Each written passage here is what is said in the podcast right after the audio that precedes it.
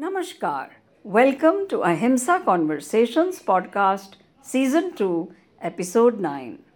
Today we meet with Michael Nagler, the American scholar and peace activist. Michael talks about why violence prevention is generally underreported. He also explains what energizes grassroots efforts that make peace by de escalating tensions and introducing the practice of non-violence in many conflict situations.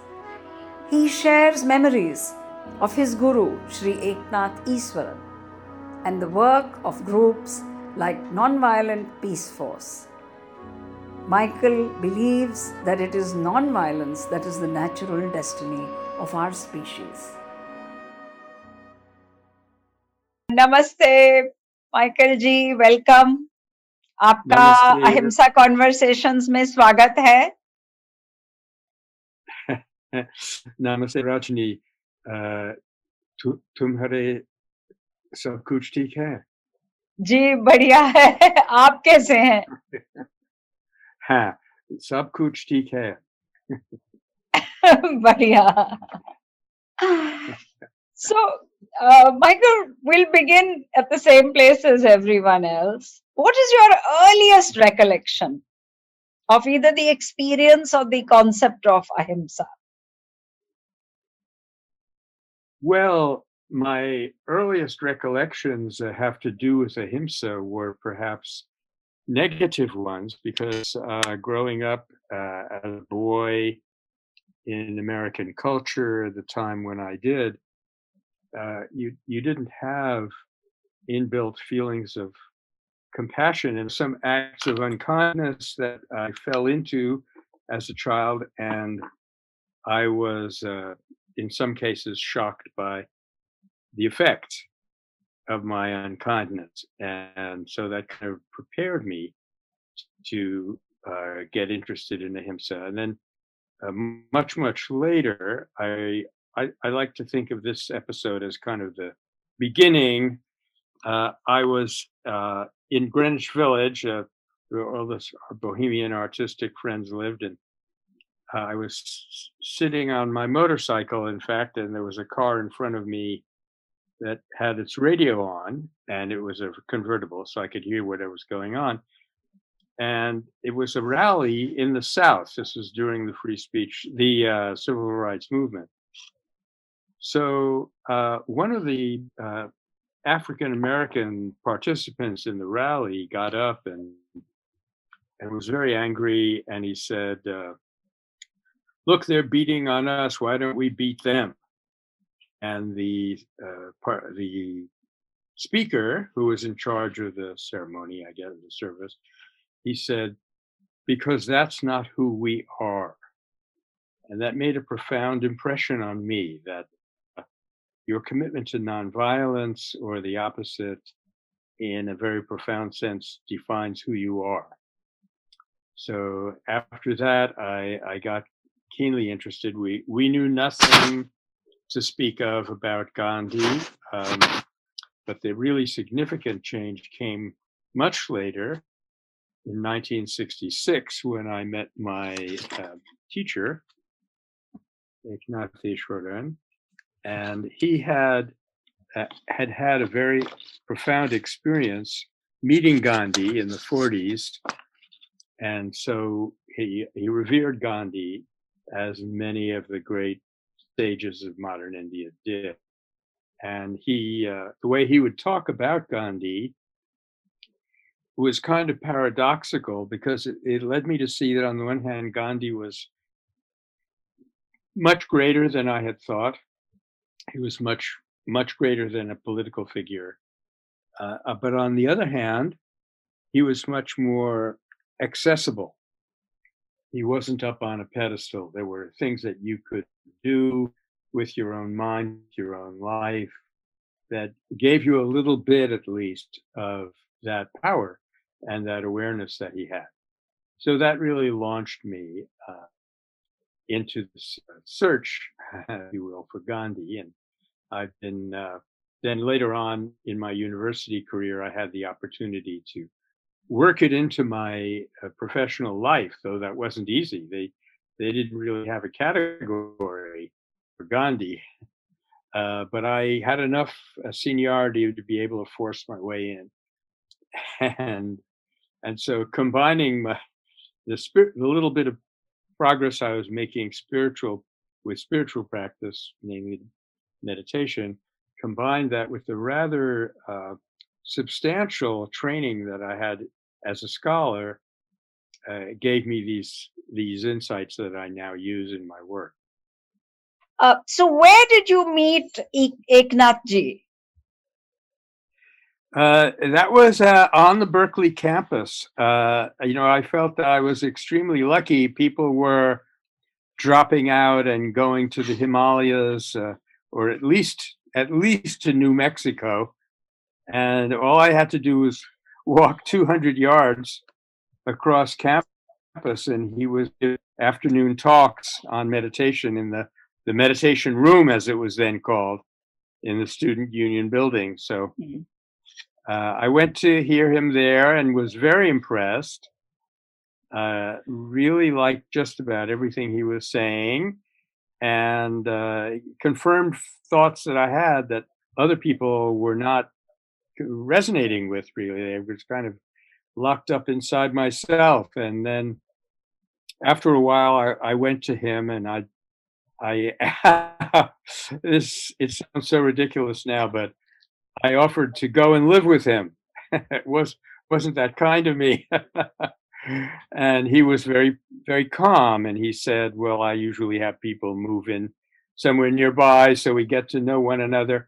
And I was impressed with his reasonableness and his non-grasping, you know, the aparigraha that he, he other teachers who were around at that time were desperately trying to eh, recruit people, get more and more on board, and he was uh, not. He didn't need that.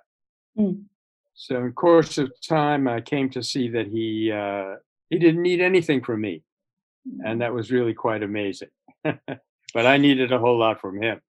Yes, yes, I know that. Uh, uh, you're becoming a disciple in a sense of Eknath Ji, introduced you to a whole universe of uh, spiritual learning. Uh, can you describe where in that journey nonviolence appeared as a central theme for you?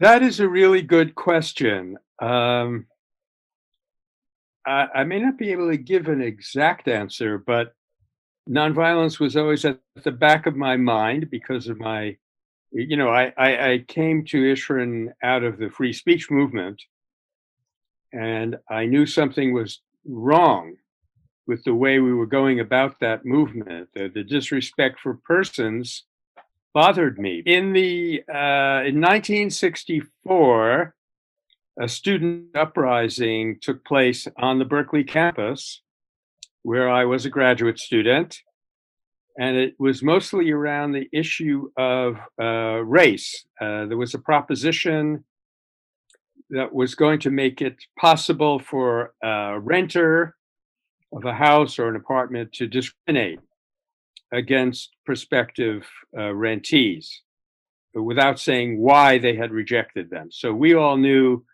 that that was going to keep, uh, for example, African American people out of renting in certain areas. So we wanted to organize against that. It's called Proposition 13. And the campus uh, authority said no politics on campus, and they wanted us to take our tables away. That seemed to us to be a violation of free speech. And we rebelled big time and we shut the place down, and it's launched a whole wave of the 60s. Okay. Now, that didn't actually end up having good results but uh, I didn't know that at the time. But I did know that something was bothering me about my c- close friends and colleagues in the movement. Uh, the way that they disrespected people felt wrong to me. So I came to Easwaran with that uh, dilemma in my mind. And then uh, as I said later on, of course, I began to see that, as I put it today, you cannot graft nonviolence onto the old story. That is, if you believe in Western style materialism, that we're all physical objects with no meaning and we're separate from one another, nonviolence does not make sense. It does not fit into that paradigm. So, uh, my latest book and the other aspects of the project that we're working on uh, is where I try, among other things, to integrate uh, nonviolence with the new story. Mm. And I came to the conclusion that the new story is incomplete as a story without being able to embrace nonviolence. And secondly, and more importantly, really, if you want to get the new story adopted, if you want it to be the prevailing paradigm to replace the old one, nonviolence is the only method that'll work to do that. Michael, here I would request you to say a bit more about the new human story because uh, most people have grown up on the claim, uh, the educational uh, influence that life is short, nasty, and brutish. Human beings are basically default assumption is that we are inclined to be violent. And I know that when you say the new human story, uh, you are drawing on a wealth of wisdom and research. So, could you briefly, you know, just share that with our listeners? Oh, I'd be so happy to, Rajni. Yes. Um, so, it, the subtitle of my book, The Third Harmony, is Nonviolence and the New Story of Human Nature. So there, there was a revolution in modern science that began at the turn of the 20th century you know, with the discovery of quantum theory. And I just learned yesterday that there was uh, a brilliant experiment conducted at MIT just two years ago, basically proving that uh, all of existence is one, to put it very simply.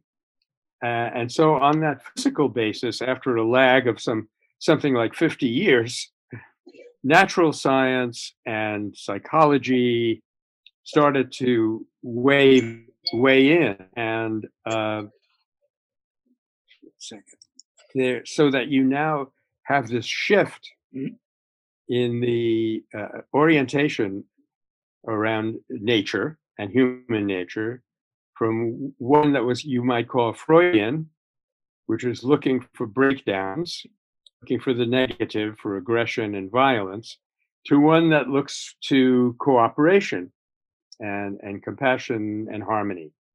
And of course, there's an enormous wealth of information stored in nature, not to mention human nature, about these uh, socially positive and constructive capacities. So we come to an absolutely new window in human civilization where ancient wisdom, which was most highly developed in India, and modern science, which was most highly developed at first in Europe and in the West, but now you know Indians are often taking the lead, uh, which now are reinforcing one another. So if you know how to balance them, like what can the exploration of the physical universe, animal behavior, conflict science, how far does that go? And where it ends is where spiritual wisdom of ancient traditions, East and West, takes over. So people no longer have to choose between religion and science. If their religion touches even so uh, ever so slightly on its spiritual basis, there will be no conflict between what modern science is saying.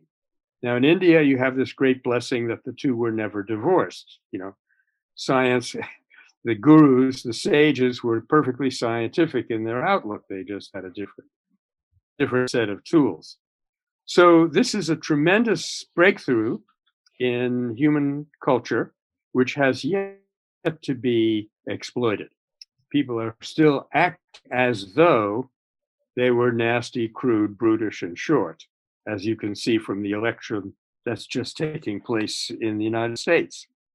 To summarize the news story, uh, I would say using a model that was developed by Amit Goswami at the University of Oregon, that the universe uh, exhibit brought into being by what's called downward causality. That is, it is primarily a universe of consciousness. You know, prajnanam brahma, as the Vedas say, all is consciousness. Consciousness creates an appearance of energy, and that creates finally through Maya the appearance of, of material reality, not the other way around. And the, the uh, ramifications of this are that we are conscious beings in evolution. We have not yet reached our goal by any means, except people like Gandhi did. mm-hmm.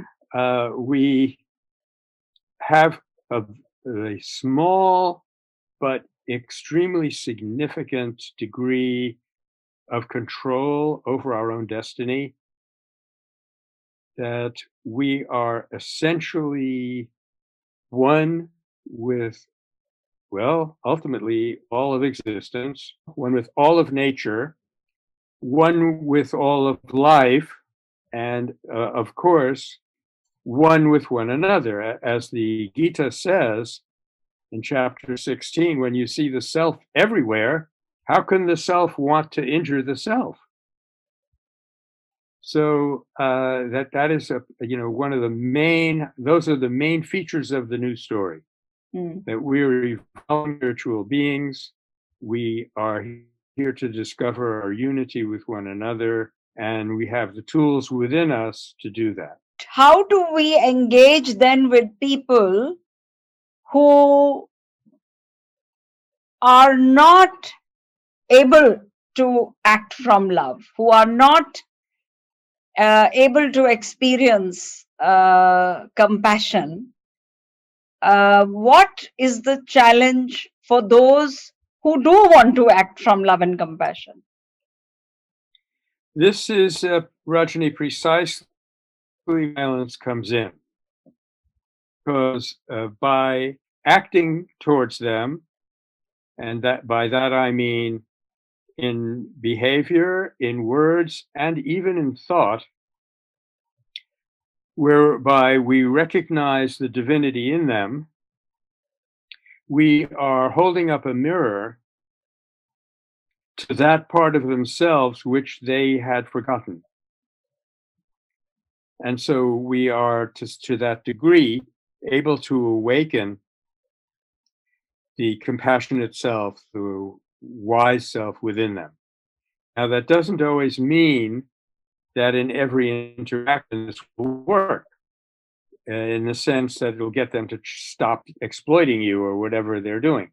But it does mean that it always works on some level. That's why when you commit yourself to a nonviolent way of living and nonviolent practice, things get better and better and better. And whereas if you don't make that commitment, you just end up lurching from cata- from crises without solving anything. So yeah. that's a clear indication that nonviolence is built into nature and human nature. Over the last uh, more than half century, Michael, where you have been such a valiant soldier on this path, from a distance, it looks like things have kept getting worse for American society as a whole is that a wrong impression? Are things more diverse and more nuanced actually? Uh, or uh, is the mainstream news media telling us the accurate story about increase in violence? Uh, how I wish, Rajni, that I could say that that was a wrong impression. I, I, will say this that there is a, a small segment of American society and uh, elsewhere in the world, throughout the world, a segment of people. There is a small and growing group of people, not organized together in any way, not even for the most part primarily aware of each other.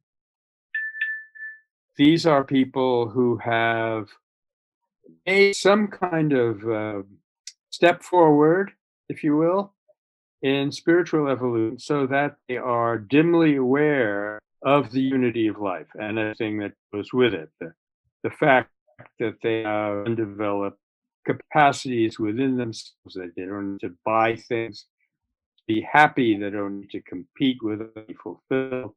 So this is a small and growing contingent. The mainstream is nowhere near yet. They are just getting more and more uh, violent and abusive as the uh, mass media, uh, the effect of which cumulative, is making things worse and worse. So, how this will play out, uh, I do not know. But I'm very encouraged by Gandhi saying, Who will dare limit capacity to undo wrongs? or in a more in a more prosaic sense, Norman Cousins used to say, "Nobody knows enough to be a pessimist." so, so I cannot predict. Uh, I, I would say, looking at the trends. Here's what, how I would put it: looking at the trends right now, I don't see any hope that we will be able to rescue life on on this planet. However, that's only speaking as far as I can see now. I know my vision is limited. Uh, I am. I haven't been called to the throne of God to discuss plans. Uh, so um, my hope lies in the potentials, which at this point are not much in evidence, but that they have the potential to completely change things. That of that I have no doubt. Why third harmony? Michael, you've called your new film, you you've made a documentary film that you've been dreaming of making for many, many years, and, and you've chosen to call it the third harmony. Can you speak about that, please?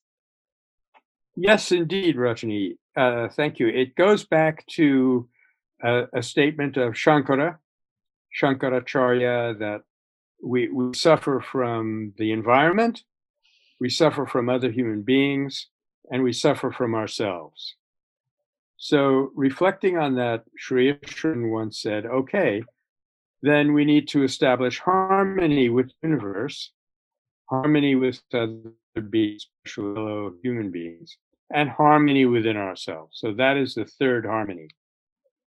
And one of the things that I argue in the book where I get to discuss this in some detail is that most of the people in that uh, advanced segment, or cultural creatives, or spiritual progressives, or whatever you want to call them, most of them have are pretty good on the third, on the first harmony and the second harmony, but in terms of being able to need for personal development and the capacity that we have for personal development, things are a little undeveloped. So it's that third harmony, the capacity to be at peace within ourselves, which is the ultimate yoga. Uh, that's where we need to focus all of, more of our energy. At the political level, uh, are you? How do you deal with the magnitude of, in a sense, the gridlock? Uh, and here I'm referring to the fact that despite such diverse efforts uh, of war resistors and and i think in many ways these last 50 60 years have seen really an expansion of the energies that you're describing but the arms industry uh, seems to continue to thrive more than ever before so what is the reason for this? Is it that our efforts cannot match the the systemic structural violence? Well, uh, Rajni, that is a very profound question that we all need to be thinking through. Uh, and I guess on one level, uh, what, what you said is true that our efforts at this point are not potent enough to overcome the forces of egotism and uh, greed and separateness that have basically, in terms of the United States, taken over the uh, the machinery the structures of government so that, for example, a person voting in a Midwestern state like Nevada, Arizona, his vote counts seven times more than my vote in California because uh, this this uh, distortion toward evil, to put it quite bluntly, has been progressively built into the system more and more. And I think that it has been enabled to do that by the mass media. The mass media have overwhelmed every other form of uh, education, of cu- acculturation that human society has developed. And I like to say, you know, that uh, the Muslim invasion of India that uh, happened in the 12th century. Indians had just about enough time to assimilate it. The, the British takeover was more difficult, but uh, they, they did it. But the hardest of all has been the takeover by Hollywood. So, you know, once you make it your own, you have Bollywood, uh, then I think you've inherited our problem. So, but what you were just asking uh, made me think of a quotation I just read this morning from a famous Indian, Mother Teresa of Calcutta. And she said, We feel that what we are doing is just a drop in the ocean. But if that drop was not in the ocean, I think the ocean would be less because of that missing drop. I do not agree way of doing things. To us, what matters is an individual.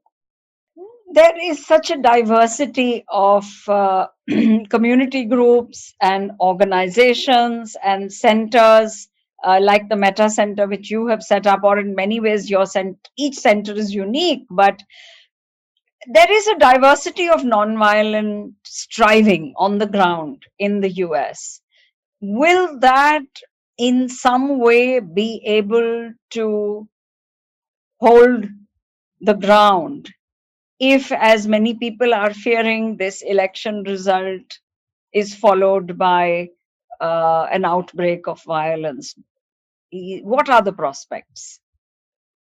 The prospects are not all that dim we have been preparing for months. And for example, in the United States, which something that Metta is a part of, is called the Shanti Sena Network. And this is a coordinating body that uh, coordinates the work of groups around the country who train volunteers to be monitors at um, events, public events, you know, marches, rallies, things like that, and learn a lot of de escalation skills.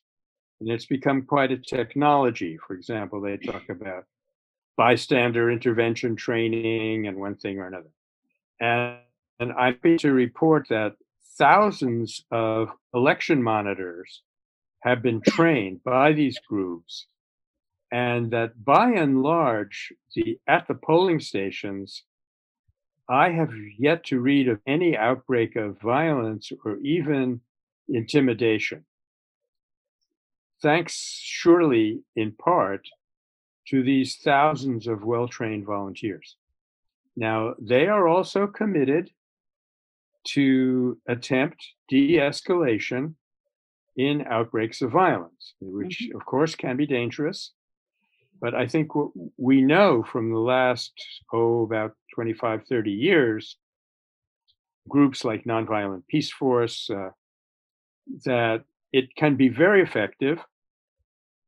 And not nearly as dangerous as military intervention. And there's a, a very dramatic in our film about two fellows who were in South Sudan in a, a refugee camp, and the camp was invaded by an armed militia. And these two fellows, one was from the UK, one was from Central America, they ended up in a tent with 14 women and children. The militia burst in and said, You guys out. And they said, We are international protection officers and we're not leaving. And these people, heavily armed as they were, they turned around and left. And that happened three times. And so 59 people were killed outside that tent, but the women and children in that tent were saved. So we know now and can document that this is a powerful method, and groups are learning how to use it. Of course, in diverse ways, uh, but they, I do think they are aware that it is a fundamental underlying principle that they all uh, participate in, the principle of nonviolence. Uh, I'm sorry, that it's an underlying principle that the principle of ahimsa is what they what they have in common. Mm-hmm. Now, the degree of commitment, of course, will vary from individual to individual. You know, Gandhi spoke about the nonviolence of the weak versus the nonviolence of the strong. And I think a lot of these people are somewhere in between. I, I know I am. Uh, but it adds up to the expression of a nonviolent force in That's this right. society. What do you say to the youngsters? You know, a lot of young people have uh, taken an active role in the US against uh, the proliferation of guns. And so far, it looks like their efforts are not meeting with the kind of success that you would want in a country where so many innocent people die every year in, in mass shootings. Uh, so, how, what what hope do you uh, you know share with these young people who are working so hard to change that situation? Personally, Rajani, my hope is that the board game and the film and eventually the book will begin to reach these young people you know they are the the group of people who's probably dearest to my heart of anybody, uh, any any living being, any sentient creatures. Uh, I would, you know dearly, dearly love to be able to reach them more, and we do have uh, we have worked with some young people. This one very young guy, high schooler, who's part of our Friday Hope Tanks, and I have uh, an irrepressible optimism about those young people and I have a, a very strong feeling that they can be reached by nonviolence. They are wide open for it. They are fed up with the old story. And you, know, I used to say that strategic nonviolence is an attempt to incorporate nonviolence into the old story, which doesn't get you very. Principled nonviolence is the nonviolence of the new story. And I feel that uh, these young people, from the little bit I have been able to interact with them, are ready to hear this. So we, we're hoping that we will be able to, as we develop the Third Harmony project, and the fourth element of it is a social media campaign, which we're starting very soon. Just got a small grant. We're about to get a small grant to launch it. I'm I'm hoping we'll be able to reach them and I, I have every uh, expectation that they won't be hard to read. Uh, in closing, Michael, can you please say more about the Metta Center? And you run such wonderful courses helping ordinary people to find their way to uh, nonviolence as a daily life practice. Uh, so, in closing, can you briefly tell us what is the mission and uh, of Metta Center and is that what keeps you going that you know that you have that daily sadhana of Metta Center yeah. well the, the mission has several different forms. The shortest is promoting nonviolence worldwide. And the slightly longer one, which is more descriptive really, is helping people practice nonviolence more safely and more effectively. And we're doing this work uh, on many different levels. As I said, you know, the Third Harmony Project itself has a wonderful documentary film. Uh, in, in fact, it, the website for that is thirdharmony.org. Our we have the book, we have a board game, we're about to launch a campaign. And then beyond that, we we have courses. We're, we're having right now just starting a course that we're calling a nonviolence retreat, which is a self-paced, of course, online offering where I will be talking with people and they will be studying a body of materials that we recommend. So we, we really have a, a huge um, repertoire, if you will, of resources for people, and they can get to it to our website, mettacenter.org. And this, of course, is the Buddhist metta with two T's, not the Greek meta with one T. Uh, and uh, it does keep me going, absolutely. My, it's my.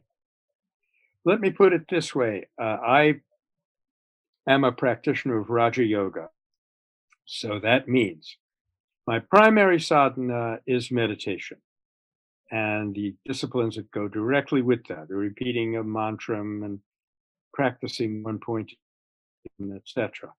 But I am also a, a karma yogi within that spectrum, so I have to work off my karma and I have to engage myself, which is, you know, quite a considerable backlog and I have to engage myself in the world of action. And I'm supremely happy every day that uh, with our small team, you know, we have a marvelous uh, executive director who, who lives right here in the ashram now. And with this really small team, we were able to do so much work. And I would really welcome all of your readers and listeners to uh, come get to know us, get involved, and see how we can collaborate and help each other.